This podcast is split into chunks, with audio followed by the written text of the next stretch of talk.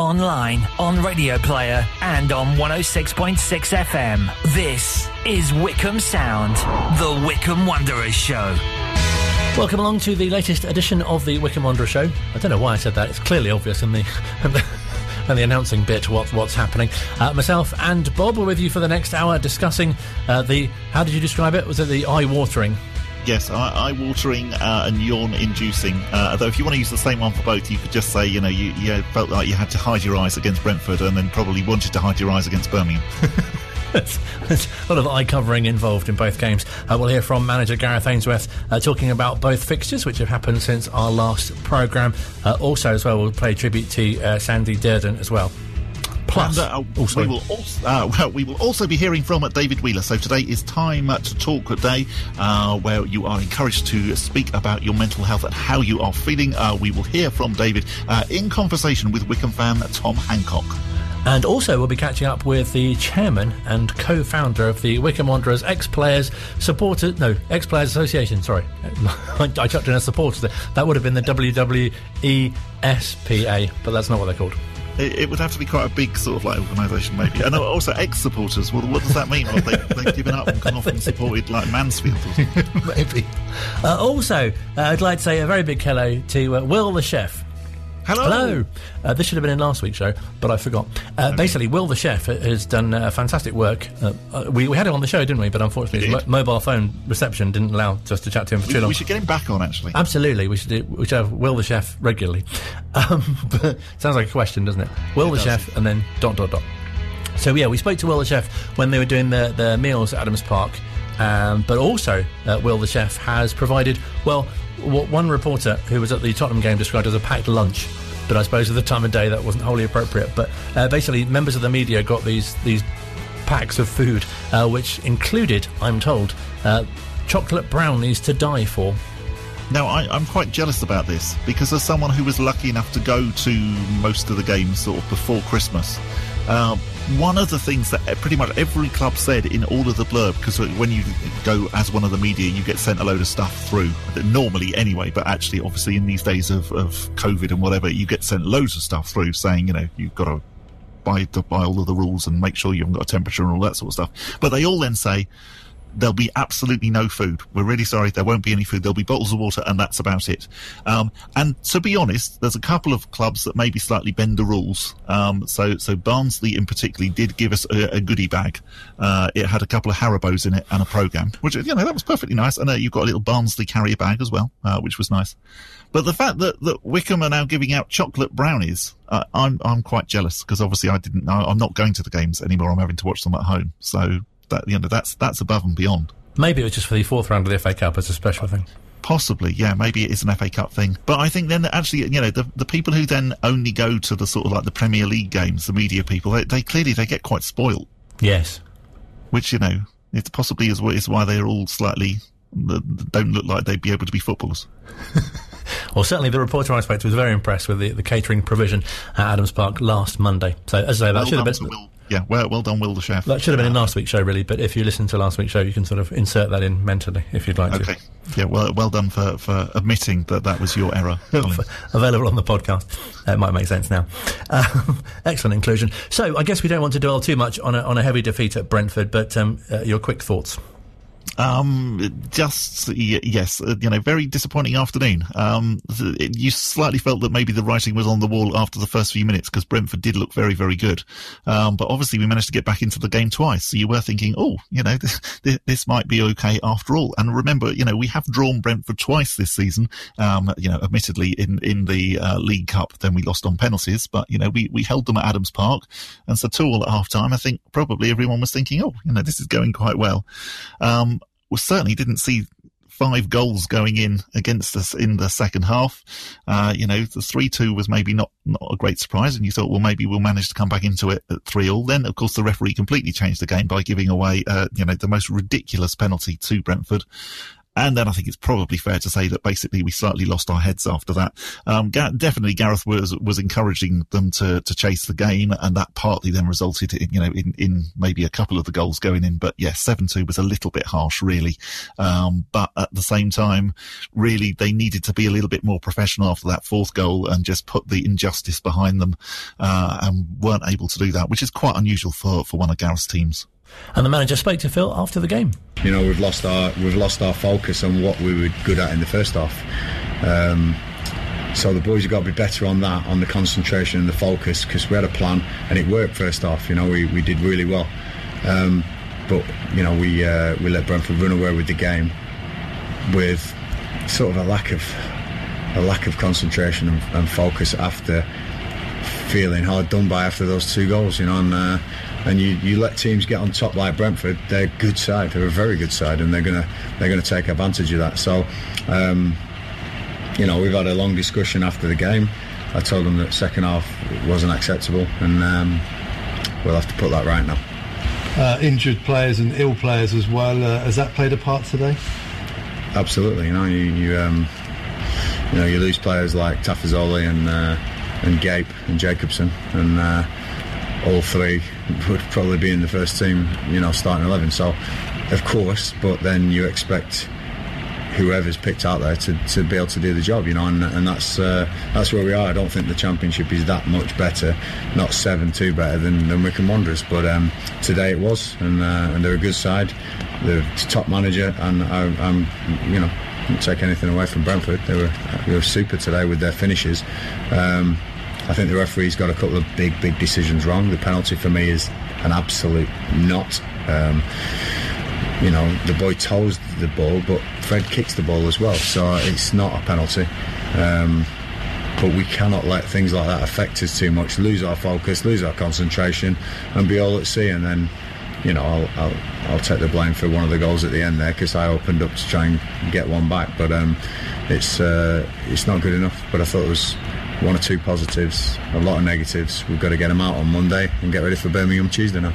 It's a long season, and, and the golf in, in, budgets and size of clubs coming into the Championship you would have known about. Did you almost anticipate there would be the odd day like this this season? Yeah, we've had a couple now. We had one away at Blackburn and one away at Brentford. You know, there's two teams who are definitely going to be going for the playoffs uh, and, and automatic promotion. But I'm not a character who accepts defeats like that well. You know, it hurts me big time. Um, I'll be working these boys very hard this week. We're going to have to probably uh, you know limit the training because of the legs and the amount of games we've got. But they're going to be sat in front of the videos and, and watching and, and knowing where they went wrong. And uh, you know, I think one or two have to probably you know look at look at themselves as I do after games, um, and then we'll we'll look at it as a team. But I'm not going to uh, I'm going to criticise my boys in public. I'm the manager. The book stops at me. We've lost seven two today. I'll take that t- defeat on the on the chin and we'll go again on Mon- on Tuesday. Well, Monday definitely, but Tuesday at Birmingham. Tuesday against Birmingham at Adams Park. It, will come thick and fast. Almost that's a good thing, really, to get this out of the system. Absolutely. One of the players has said in the dressing room, positive is we've got a game in three days to put this right, um, and I'll be giving my all to make sure they do put it right. They're a great bunch. I'm right with them. For six, seven years, we've been on a successful journey. This is a this is a test now for us. Um, but I firmly believe that my boys will come through this test. You set a target of 35 points for the second half of the season. You got 15 in the first half. Birmingham City are down at the bottom end nearer Wycombe Wanderers. Is, does that add more pressure onto that game? The next six games I've looked at, and, and I think we can we can be confident in all six games. You know, today, if I'm honest, I knew it would be very tough coming to Brentford, but at half time, there's no way I saw 7 2 coming. Absolutely no way. Um, I'm, I'm, shocked as ever, anyone to see those five goals in the second half. Um, we had a couple of chances, it could have been you know, 7 4, 7 5, but it, it was 7 2. It's not acceptable. We now have to go into these next games believing we're going to win them. We need points on the board, otherwise, we're going to get cut adrift. And, uh, you know, we always knew it'd be tough, but I didn't realise it'd be uh, days like this. That a, that's a tough one to take for me. And to find a positive, Uche Ikpeazu's performance, especially in the first half, I'm, I'm guessing that's why you've signed him. Yeah, I mean he's he's uh, unplayable sometimes. Uche, you know, he's going to cause a lot of problems, but um, we have to eradicate mistakes. Everybody, you know, the whole 20 people that travel. Let's eradicate all the mistakes we can um, because they get punished at this level. Um, like I say, I'm always proud to be the manager, and again, I'm proud, and I'll take that on the chin. 7 2, book stops for me. Let's go again on Tuesday. I remember a wise man tweeting that uh, three points would have been nice, but it's the next six games that will define the season. That yes, I, I remember that as well. Uh, was it Doctor Who? Because he sounded like he was trying to make an appearance at the end. so, um, someone's phone not on airplane mode, I think. I think that's probably what it was. Um, yeah, definitely, uh, you know, the the Brentford game. I won't quite call it a free hit, but it felt a bit like that. And obviously, Brentford, you know, uh, have got serious Premier League aspirations and look like maybe this is the season that they're finally going to make it there. They're such an informed um, team at the moment, aren't they? Yeah, I mean, you know, completely. And, you know, Ivan Toney is, is just wonderful. You know, scored again last night. Um, whereas, yes, um, Birmingham, Nottingham Forest, Sheffield Wednesday, you know, the, these are the games that are very much going to define our season and decide whether or not we are going to have a chance of staying in the championship. Um, and so, yes, you know, t- Tuesday night was clearly, uh, uh, in some ways, a lot more important and very important as well, just to see how actually they then bounce back from the, the 7-2 defeat. And how did they bounce back from the 7-2 defeat? With a rather boring nil-nil draw against uh, Birmingham City. Um, it was okay, um, but but easily Ryan Allsop was the, the best player on the pitch. Uh, he made some fantastic saves, um, as did Etheridge in the Birmingham goal as well, uh, which, you know, it, uh, as Gareth will, will admit to, um, is what you get normally with a nil-nil. Um, you know, we got a point that was good, but really, particularly considering we'd already beaten Birmingham at home. Again, I'm going to keep saying this, but you know, if we, we really do want to stay in the championship, I think Birmingham at home was probably a game that really we needed to get all three points from. Yes, Birmingham for the taking. Yeah. which would have been great. I suppose a point's positive, I guess. It's uh, hopefully a point closer to safety definitely. Uh, you know, it, it, it is, it, you know, was, was a good point. Um, I, I, think it's just the fact as well that actually everybody else at the moment does seem to be picking up, you know, not, not only a point here and a point there, but they do all seem to be picking up three points. Obviously, Rotherham last night won as well.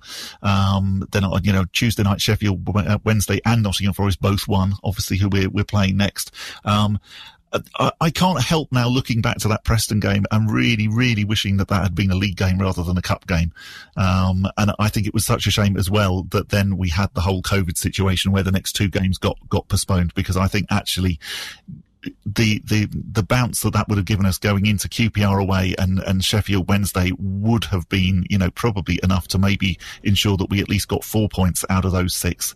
Um, but of course it didn't happen. Then we had the Spurs game and then we had the Brentford game, um, and you know so now we're slightly picking up the pieces.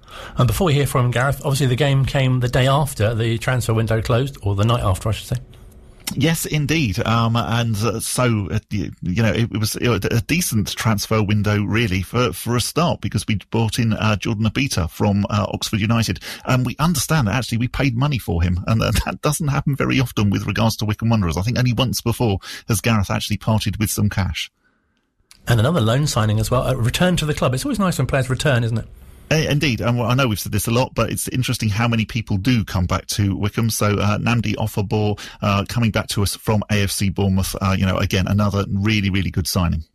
So great to have those inclusions, and great to hear from Gareth speaking to the media after the uh, nil-nil draw with Birmingham. Very limited moments of quality out there, a couple of chances. I think what was Premier League was probably the two goalkeepers. I think they've both made match-saving saves. You know, Ryan Allsop has come up with uh, a couple and uh, Etheridge, the one in the first half that's deflected and he's going the wrong way to start with. It That was an unbelievable save. So um, I think if anyone comes out of credit, it's the goalkeepers, and, and that's usually the story on nil-nil. But um, no, pleased um, from Saturday we've progressed a great deal, um, and that was important to get.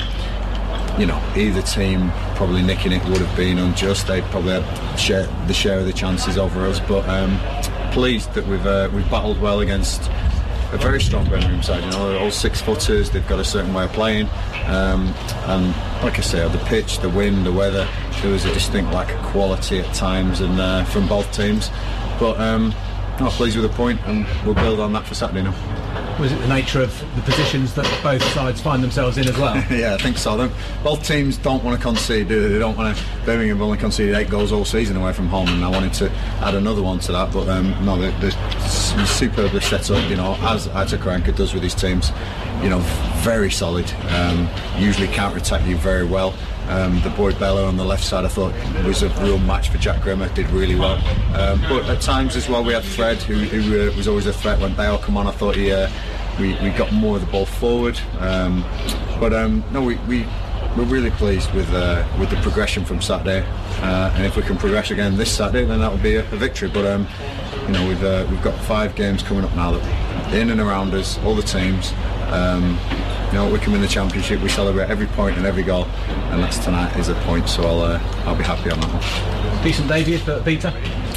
Yes, I thought he. Uh, he gave me exactly what I what I thought he would. He's got pace, he's got a bit of calmness, he's got quality on the ball.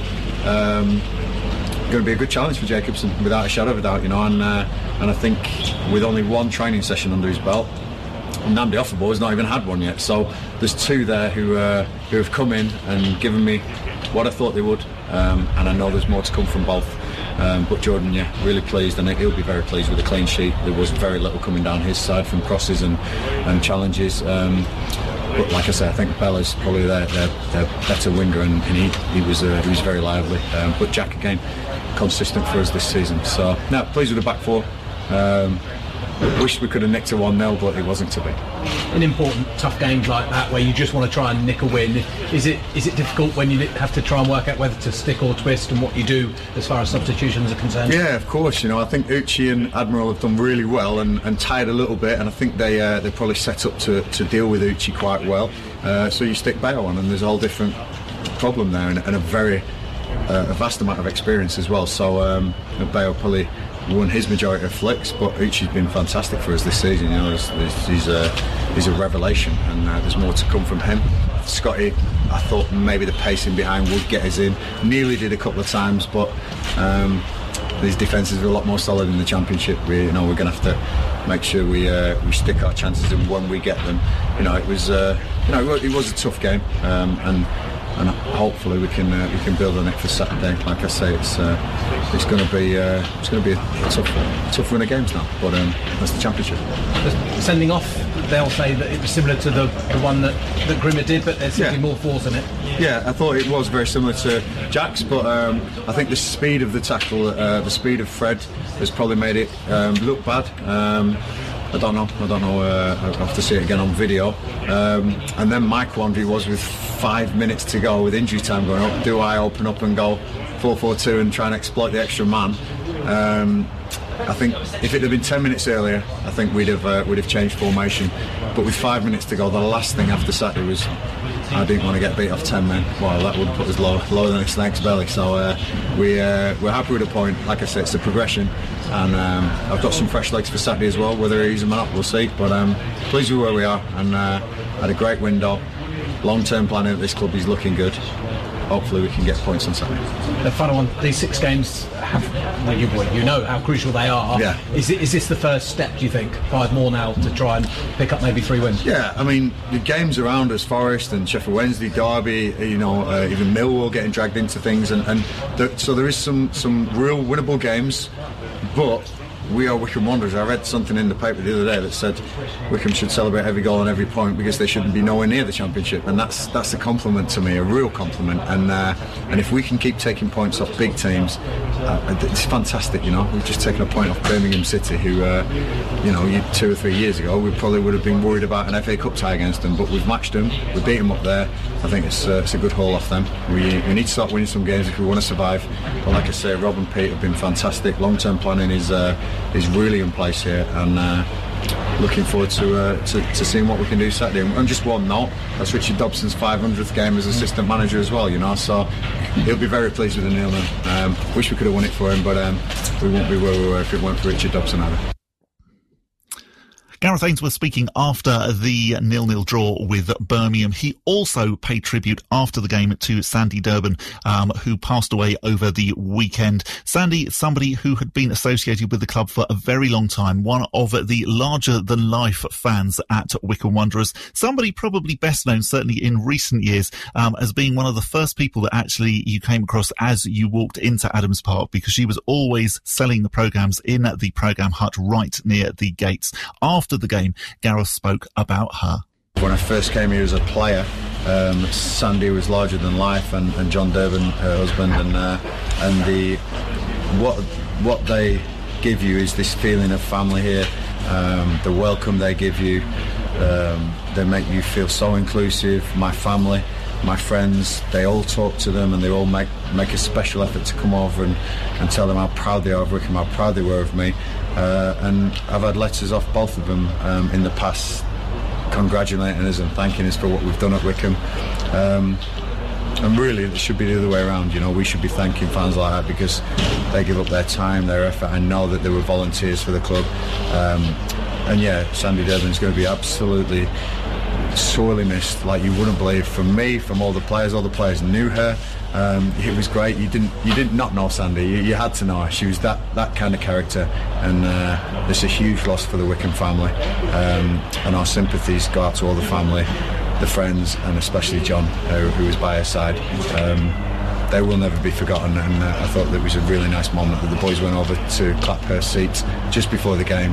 Um, and I said in the in the dressing room before the game, Sandy Durban, and that's all I had to say.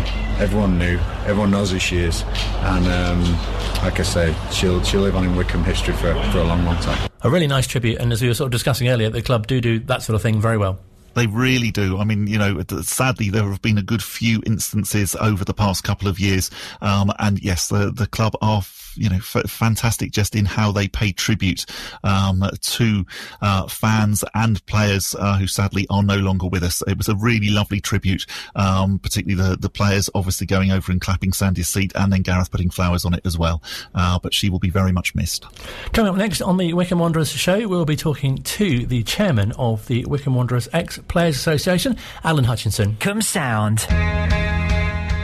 Still to come on uh, this evening's Wycombe Wanderers show, we'll be hearing from uh, midfielder David Wheeler talking on today's Time to Talk Day uh, to Wycombe fan Tom Hancock. But first, if you're a regular listener to the show, you'll know that uh, we often get to speak to uh, a number of ex players from uh, a number of different generations of the club. And a uh, big thank you to JDT from the Wycombe Wanderers uh, ex Players Association, but also the chairman, Alan Hutchinson, who I'm very pleased to say joins us this evening. Hello, sir.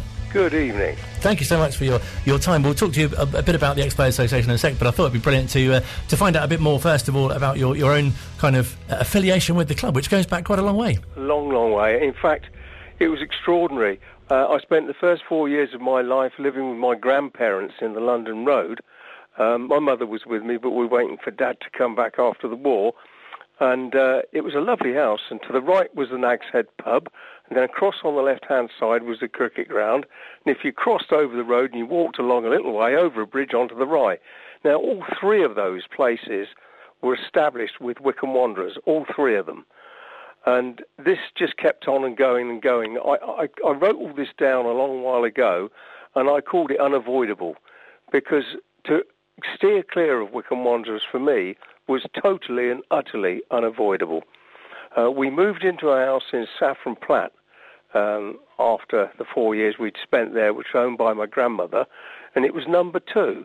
And it looked right the way down Eastern Terrace, down to the top of Stewart Road, but directly opposite the house on the corner there was this large building which had now become a house, but across the words, across the road in the, in the, in the wall on the top of the main door was the Compasses.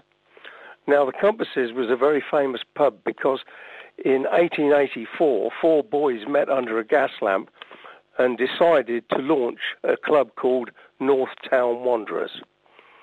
At the top of the road was the Masons Arms, where they used to play and go and get dressed to play and come down Saffron Platt, down the alleyway, alleyway past Trinity Church, over onto the Rye.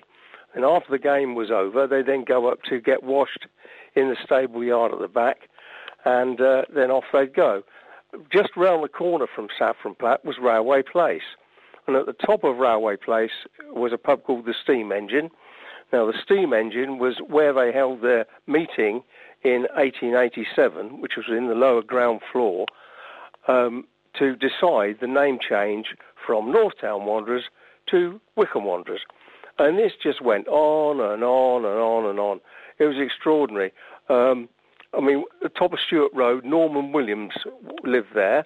Now, Norman had been the captain of the club in the 1930s. Round the corner in Evelyn Road, Road number six, was where the first secretary of the club lived, Jim Ray. Um, and it, it, was just impossible for me to escape anything to do with Wycombe Wanderers. And then when my grandfather left Nichols and Janes, uh, he was the master carver there at Nichols and Janes, and he retired in 1948, and he started taking me on walks all over the place. And one of the walks he took me to was up at uh, what was Spring Meadow, where the club used to play, because they didn't have a ground of their own, but it was where they used to play. But then they wanted to get into the FA Amateur Cup and FA Cup, so they had to get a ground that was closed. And of course, the ideal situation was Wycombe Cricket Club, because they never had anything happening in the winter. So they agreed to let the Wanderers play on their ground in the winter, away from where the pitch was, so that they could compete in the FA Amateur Cup and the FA Cup. And so all these stories went on and on and on. It was just fantastic. Then I discovered some years after we moved into the building in number two, was it used to be the former home of Sonny Lane, who was a very famous, player for the club in the 1890s. And so, you know, there you go. It's absolutely incredible stuff. And you've seen obviously the transfer to Loakes Park, or, in your, in your uh, capacity, haven't you? Was it your grandfather that played the first game at Adams Park, uh, at Loakes Park? Yeah, no, it was my great, my not my grandfather. My grandfather played for um, Gordons, Wycombe Gordons, who were um, a very, very big club, a very well-known club back then. But it was my uncle Albert, who was the brother of his father, his father's brother. Ah. And he played in the last game at uh, uh, up at uh, Spring Meadow and the first game at Loakes Park. And also, I read, I didn't know this, that you were a right winger yourself for the reserves. Well, yeah, only for a very short time, though. Only for a very short time, because um, I was working in Fleet Street at the time, and uh, I'd been there a short while. I knew I'd never get in the first team. I wasn't good enough to play first team football, but I'd had offers to go and play for um, Chalfont St Peter and a couple of other offers for, for other clubs. But I got this great job come up, and it really was a terrific job. But I had to work um, two Saturdays a month and two Sundays a month, so it meant that I couldn't play football. Um, and also with all the other hours involved, I couldn't train on a Thursday night, a Tuesday or a Thursday. So I just had to pull back. I just took the decision working is going to be a lot longer than playing football. So I took the decision to carry on working. Very prudent. But you've had a number of other roles at the club as well. People might know you as a, as a press officer, obviously, which you were for a long time, but also the, the secretary as well, and other other roles too. Yes, I did. Well, the thing was that um, I always had connections with the club because when my grandfather took me to the first match at, at Loakes Park in 1952, um, I was eight years old, and he introduced me to Reg Boreham. So I met Reg Boreham, and that was great because it became very, very useful later on. Um, there was an incident in 74. I think it was either it was in the summer of 74. I think it happened, or it might have been 75, leading up to the start of 75, 76 season, um, when a friend of mine, um, Chris Avery, who worked for um, a printers in Marlow, Precision Press, uh, got in touch with me, and I was at the Free Press at the time. He got in touch with me. He said, "Oh, um, can you can you come over and have a quick word?" He said, "I need to talk to you about something." So I went to see him, and uh, he said, "All the program's just not selling." He said, "It's a disaster." Um, he said, "We're printing these copies, and every time the print run changes because it gets smaller and smaller." He said, uh, "Any ideas? Anything you could do for us? You could, you've been attached to the club a long time. You know an awful lot of people." um, is there something you could do? So I said, well, I'll go and think about it. Anyway, I came up with a decision to write a series of articles based on players I knew and met from the 1920s up to the 1950s. so that we could do different articles on different players in those eras and change them every every match, so we get a different story going out. And this is where Reg Boreham suddenly came very handy to me because I walked around to see him and I said, I know you've got numbers for some of these people, but I've done a list here. Is it possible you could give me the telephone numbers or addresses um, for these players? Oh, come back and see me in a couple of days. It'd take me a couple of days to do that.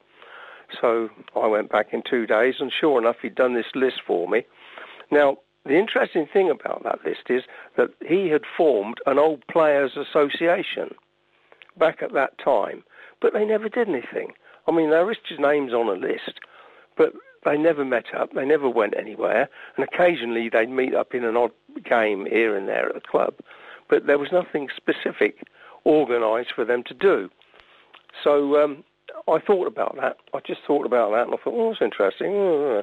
Anyway, did this these series of articles, and I, it was incredible because at the end of that season, 75-76, the club won the award for the highest sales of programs in non-league football in the country. The the sales went up to 86%, which was quite extraordinary, and uh, so that was something that gave me a big lift. And because I've known so many people at the club, I used to get certain offers from time to time about doing things there. And I said, well, I can't because I, I have to think about it. You know, I was in Fleet Street for a long, long time, and then I went into the film industry, and in so on and so on. And in the end, it meant that um, being at the Free Press gave me a bit more time at the weekends to spend with my family. So I decided I wouldn't do anything there and then. But um, yeah, interesting stuff. No, definitely. Obviously, your, your, knowledge of the club is something that really stands out. You, you could be called a Wikipedia. um, but what, what, after all the time that you spent, obviously, with the club and studying it, what, what would you say is what makes it so special? Oh, I think it was the atmosphere at the place. It was incredibly special. Um, it didn't matter what. It, this is why I wanted to form the ex-players because I could see from all the players I'd known from the 1920s right up to the present day, they all had these individual stories. They all liked doing certain things, and yet they never met up.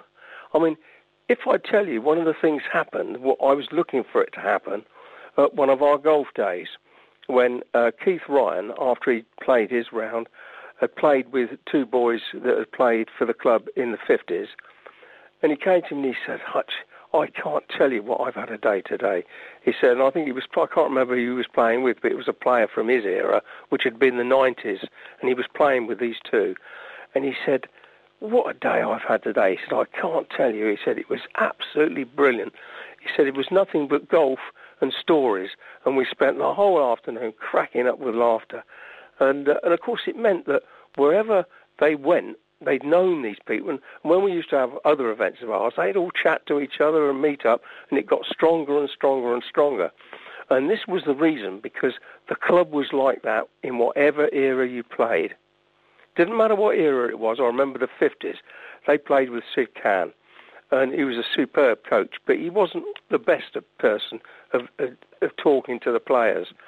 Um, they sort of just listened, but, you know, he, he never got really close to them, but he was a superb coach. But they all got together. They were all close with each other. And it showed off the field and on the field. And so it went right the way through. Whoever came in as the manager, the players were there and they just wanted to be together. It was just a wonderful atmosphere at the club. That seems to be what makes it is the character. You know, the players that we've spoken to, you know, in the past they've said how the you know the wives and girlfriends would travel together and the whole team would go out for meals, and it, it just seems like another sort of time, but a brilliant sort of collaboration of, of, of men, if you like. Oh, totally and utterly.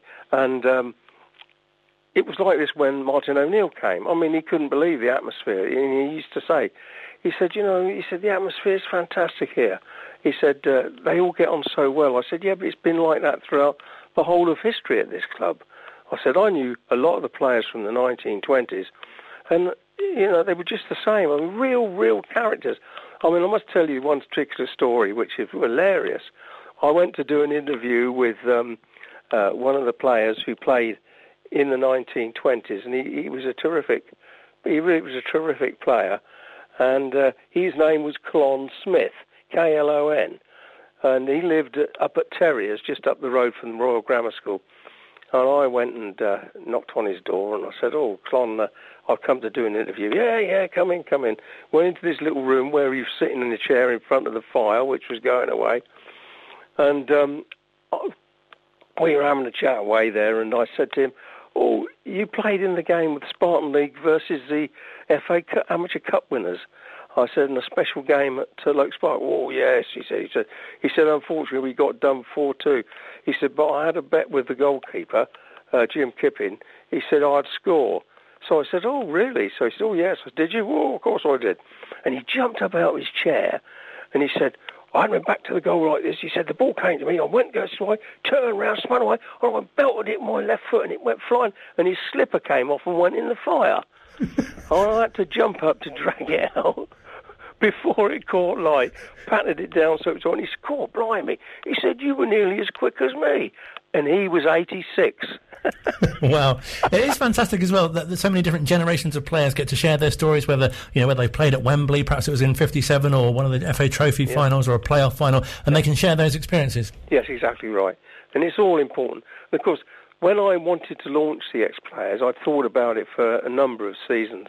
I really did and it gave me a long time to lay out how I wanted it to happen.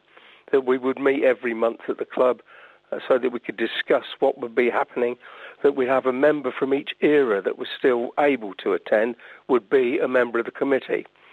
And um, and it's worked absolutely superbly because each member of the committee knows all the players he played with, and that makes it makes it good because when we were building the total up over the years when we launched in 2008, it was important to have a situation where you could say to somebody, like John Maskell was brilliant. He was the first person I called because I knew how good he'd be. I met him at the club when he was a player, and um, his attitude to everything was just superb.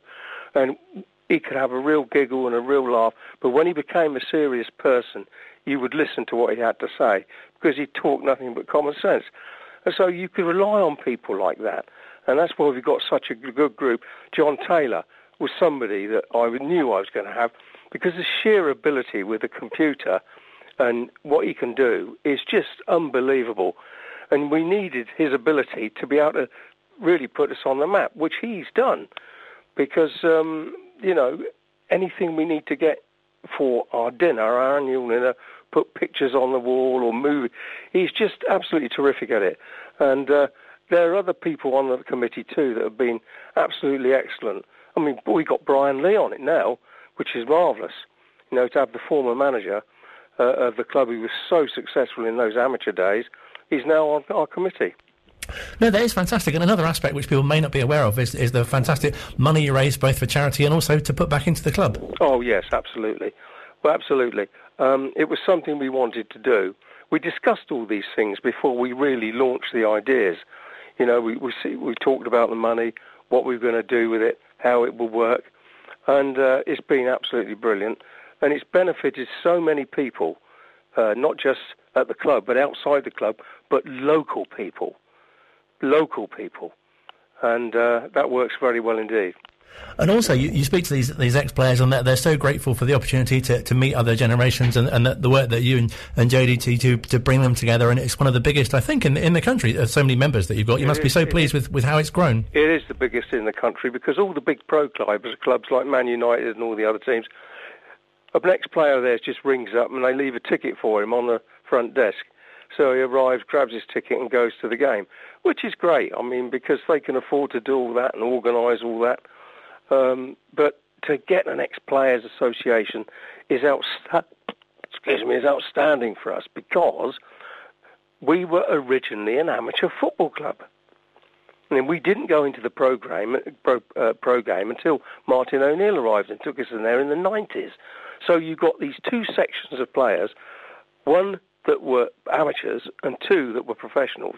And this is why it was important to bring the two together and this is why they're so they're so entertaining. It's so much fun to be with when we're at our annual dinner, which we hold every year at the club in November. Then we have a golf day. We've got um, uh, another uh, several other events we do. Um, you know, a quiz night, which is really great.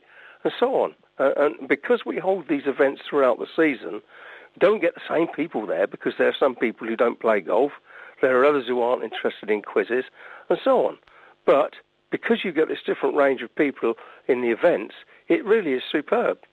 Well, it's fantastic to hear about the, the X Association and the work that you do, and, and look forward to uh, to hearing from him from more of them in the future. And thank you so much, as I say, for, for your help with arranging to, for us to speak to them as well. Okay, jolly good, my pleasure. Alan Hutchinson, the chairman of the Wycombe Wanderers X Players Association, speaking to us here at Wycombe Sound. This is Wycombe Sound. Welcome back to the Wycombe Wanderers show. Uh, really, really interesting to hear from Alan Hutchinson, particularly mentioning about the fact uh, that Wycombe were still an amateur club until really the days of Martin O'Neill, which you know, just doesn't sound very long ago. Anyway, today was a time to talk day uh, where we're all encouraged to talk more about our mental health and how we are feeling. Uh, Phil Catchpole on his Ringing the Blues podcast, which is always excellent and that you can find simply by searching online for Ringing the Blues uh, arranged for Wycombe fan Tom Hancock to have a chat to midfielder David Wheeler. In a football club, especially, there generally is a lot of money flying around. There's people are paid well for what they do, despite obviously having a short career. But there are options and possibilities there if the will is there to have a resident sports psychologist in the building. And yeah. for most clubs, an improvement would just be to have someone coming in once a week, but to have someone in two or three times a week would have such an incredibly huge positive impact on the whole environment of the club and the mental well-being of the players, but also their mental capacities on the pitch, like yeah. the you know putting all the mental health personal mental health to one side, even though I, I, think that's a bit of a misnomer because I think the two go hand in hand. There's so much scope to improve performance on the pitch through psychological means that is just is not being tapped into at all. But yet we have we have it's, it's a given that we have a physiotherapist. It's a given that we have massage therapists. It's a given that we have analysts. It's a given that we have sports scientists. It's it's a given that we have a strength and conditioning coach. And yet, there's so much psychology in being a professional footballer, and yet, for some reason, across the board, we don't see it as something that needs to be a regular thing, something that's a mainstay on a day-to-day basis. Yeah, yeah, it all goes hand in hand as well. But yeah, again, I think that's kind of a reflection of society in general. It's you know, mental health services are often the ones you hear first about cuts being made to and, you know, waiting times and it can be really hard to kind of access that. You know, last September, our use of antidepressants was at an all time high. And I think that can be seen as, you know, kind of, that they don't necessarily work for everyone. Like the medication route doesn't work for everyone. I mean, I've tried various things, more like anti anxiety stuff, and I don't know. I just, for me, I didn't like the way it felt.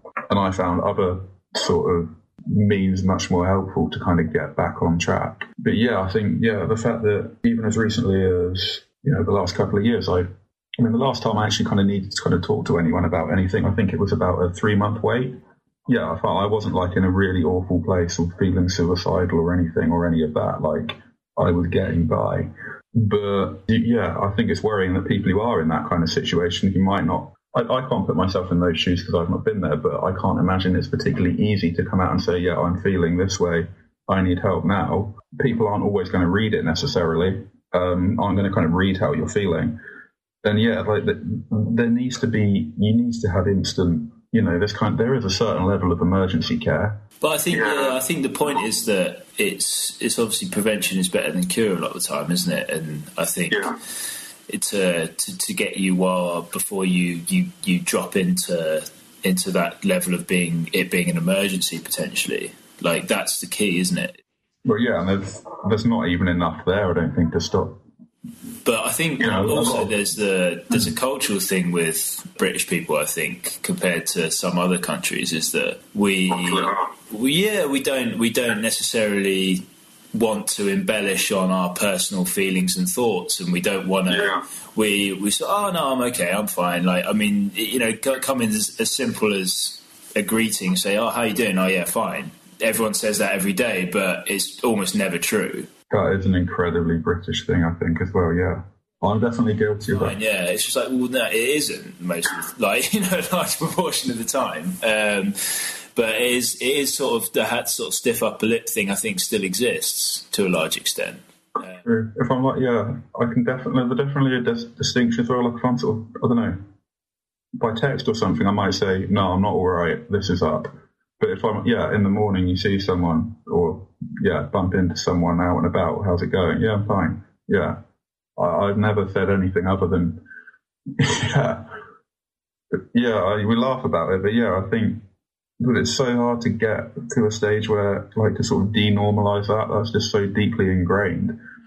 I don't, you're not going to suddenly flick a switch and have everyone going, no, I'm awful, um, and become really blunt and open about it.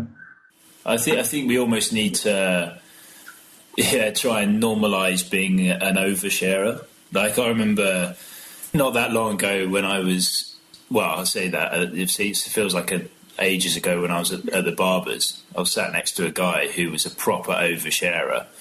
And I was like, oh, this guy, this guy's getting a bit much now. I don't want to hear about everything about his life. But we almost need to get to that stage where when someone asks you that you get on with, if someone asks you, oh, how you doing? Like, you're like, actually, X, Y, and Z is bothering me.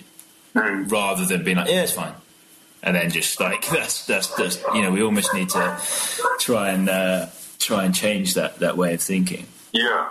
But, um, but I think coming back to the, the, the football side of things and the, my insight in like into the, the football world and, and being a professional footballer is that if you if you look at it on relatively simple terms, the majority of scenarios for a footballer are negative on a day to day basis. So, from say, say for example, for a normal week, yeah, building up to a Saturday match, there's only really one scenario where if you're just looking at because obviously you know the different players have different levels of being able to cope with disappointment, which is a, a psychology thing. It's uh, whether you have that naturally or if you've learned about psychology, then you can cope with disappointment better than other people. But by and large, the only thing where you're going to be elated and where you're going to be happy and feel like things are going well is if you win yeah. Maybe you score. Mm. You've started the game and you don't get injured and you play well. Mm. So these five things all have to happen simultaneously for you to be like, yeah, that was really good. I'm really happy with that. Really chuffed. That went really well that weekend. But for the chances of those five things happening all simultaneously for just one player, yeah. are quite slim. It is a case of not getting too down about things, not getting too high when we never too high, never too low.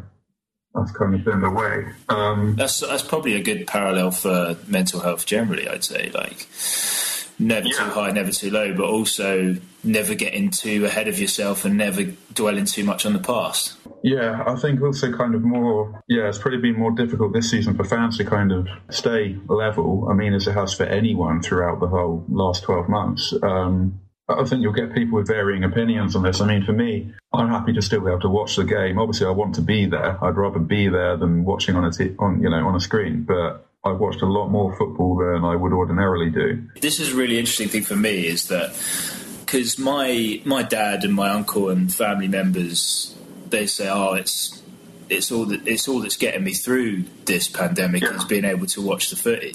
And obviously, like, like there's loads of people that couldn't care less whether the football's on or not, or maybe sick of it. But yeah, I mean, I'm interested from your perspective and maybe from other fans that you've speak, spoken to about how important is it, even without being able to go, that it that it remains something they can watch and be still feel a part of. I mean, I know there's been a bit of a discussion kind of going on about you know paying for season tickets and then only being able to get a stream, but a lot of people are happy to kind um, happy for the club to keep the money from season tickets and they're happy to have been able to watch it and have got value out of that.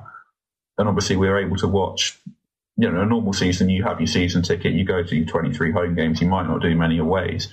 This season, we've been able to watch literally every game. I mean, yeah, for, certainly when it's your own team, I think that's probably a positive. More generally, yeah, I'm quite happy to. I will watch anything. I watch like German football and most of the Premier League games. That's just me. I will watch pretty much anything, and let's face it, what else is there to do at the moment? But yeah, I think it's good, but I think it's also frying people's brains a bit, maybe. You can get too much of a good thing. Yeah, no, but I, I just, I just wonder. I, I, see it on social media quite a lot. You know, where people people put comments up about whether, you know, questioning whether football should be carrying on during a global pandemic, and yeah, justifiably, really. And then there's a huge. There seems to often be a huge backlash of people saying, "Oh, people's mental health need it. People's mental health, mm. they need it to to have something to look forward to, to stay positive." And I think you can say that about a lot of things. And obviously, football is definitely the most popular spectator sport. It's one of the most popular leisure activities, probably out of anything, whether that's art stuff or whether it's sport or whatever. Yeah, I agree. I think it's important to have had it carry on. But I mean, I think we're past the point now where, because there was that kind of, there did feel like there was a, going to be a bit of a touch and go moment um, at the beginning of the year when COVID was getting extremely out of control. I mean, you can't, you know, it's still bad. Clearly, it's still really bad. Um, I think we're past the point of any debate over actually stopping the season. But yeah, just thinking back to last year, it was what three months, even that three months, which was basically the same length as a normal off season. Yeah, I just felt completely empty. Yeah, I think I don't want to be too profound on this and say, oh, it's given me a newfound appreciation for it or anything, but I think it's helped me chill out about it a bit and be less kind of um, have my mood less dependent on it.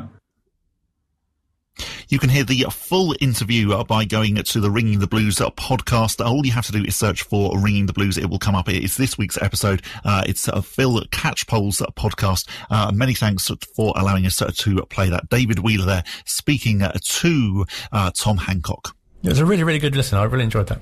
Yeah, it was. It, it was excellent. Uh, you know, and, and, really interesting. Actually, just hearing them both. Uh, and as, as, I said beforehand, you know, it, it, wasn't really an interview. Actually, it was just a, you know, you, you felt like you were just listening to two blokes having a chat uh, about mental health. I thought it was really interesting, particularly all of the bits about, you know, people.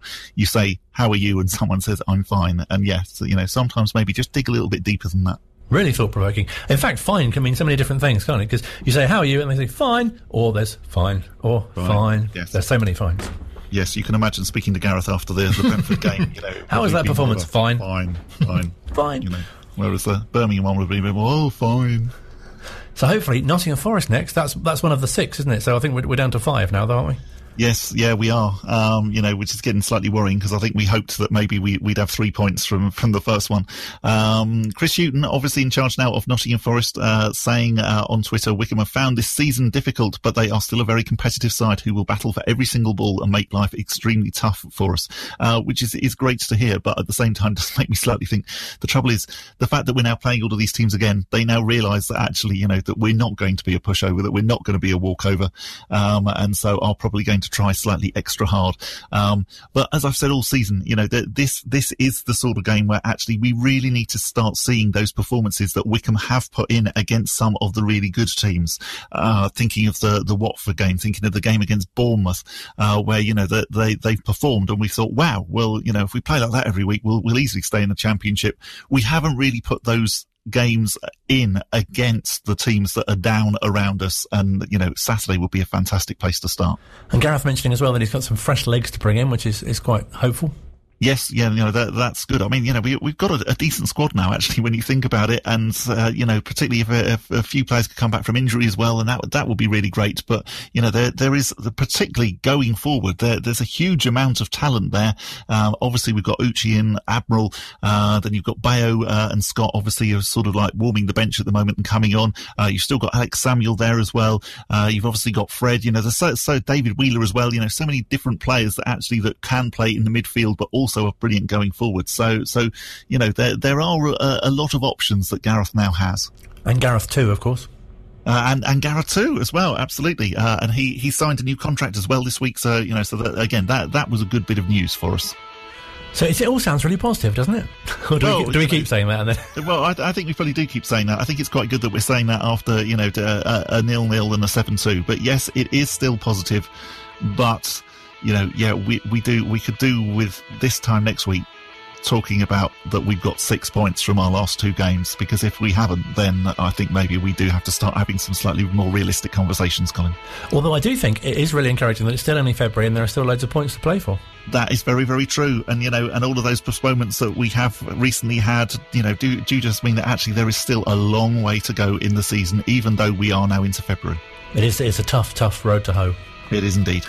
please, please see previous episodes of the show for an explanation of that. Uh, we're back next week at the same time.